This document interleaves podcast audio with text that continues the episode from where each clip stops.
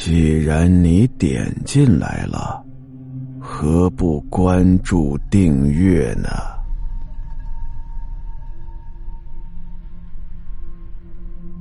正洗着呢，突然呐，又是一阵砰砰砰砰砰的声音。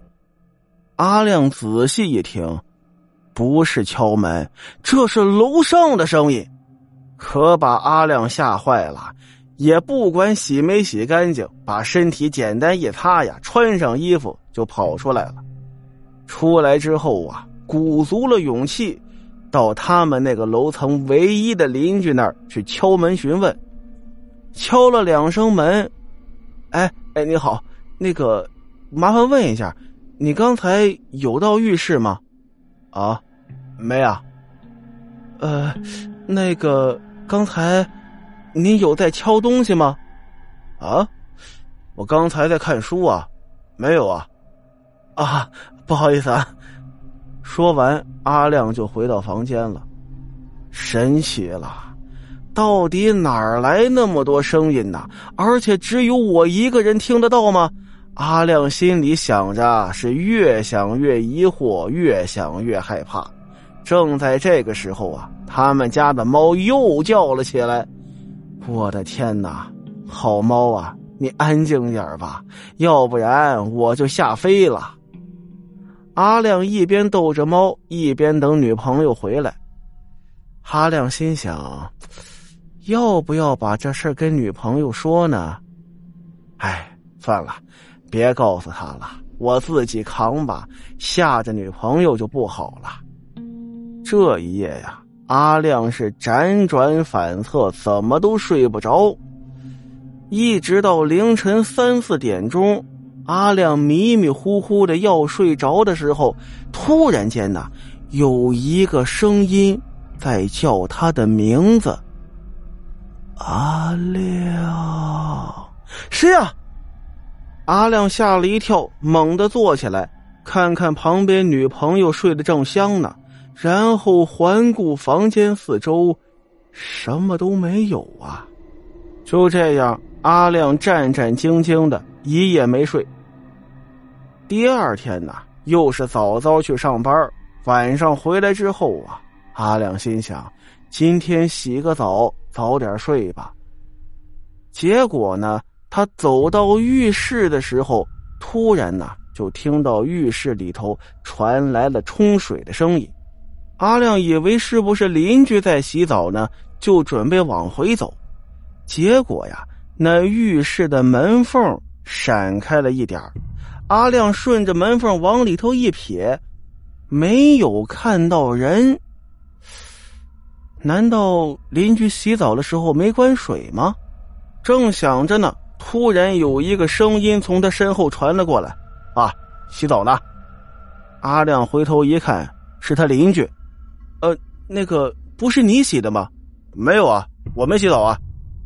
阿亮这就纳闷了，他没洗澡，自己也没洗，那水是谁开的？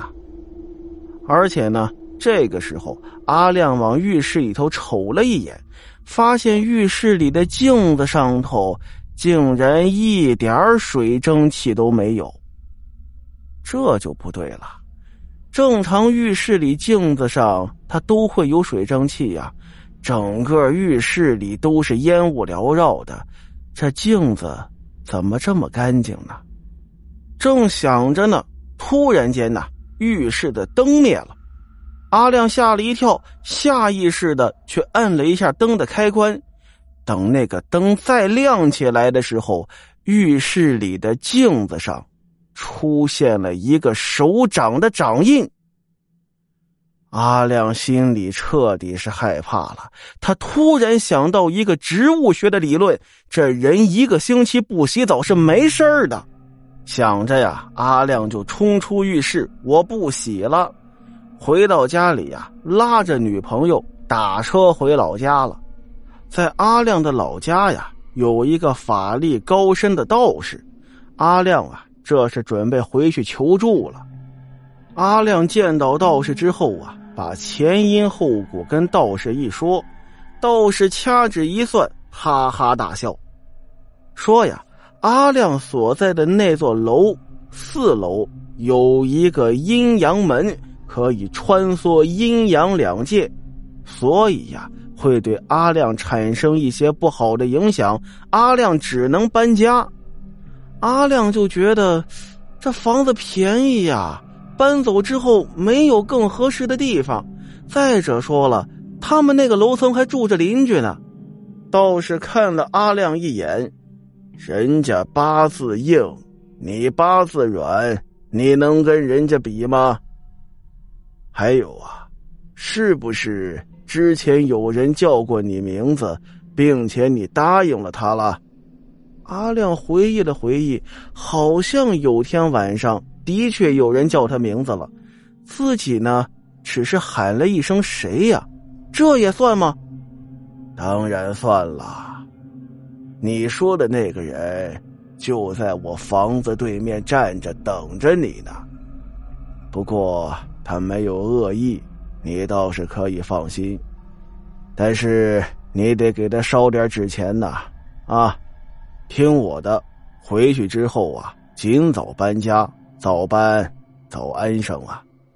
对于道士的话，阿亮那是100%的认可呀。回去之后就开始收拾东西，在他收拾东西准备要搬的时候，就发现他们家的猫就躲在衣柜的上头，两只眼睛瞳孔放大着，就那么盯着阿亮身后的方向。好了，今天的故事到这儿，咱们下集再见。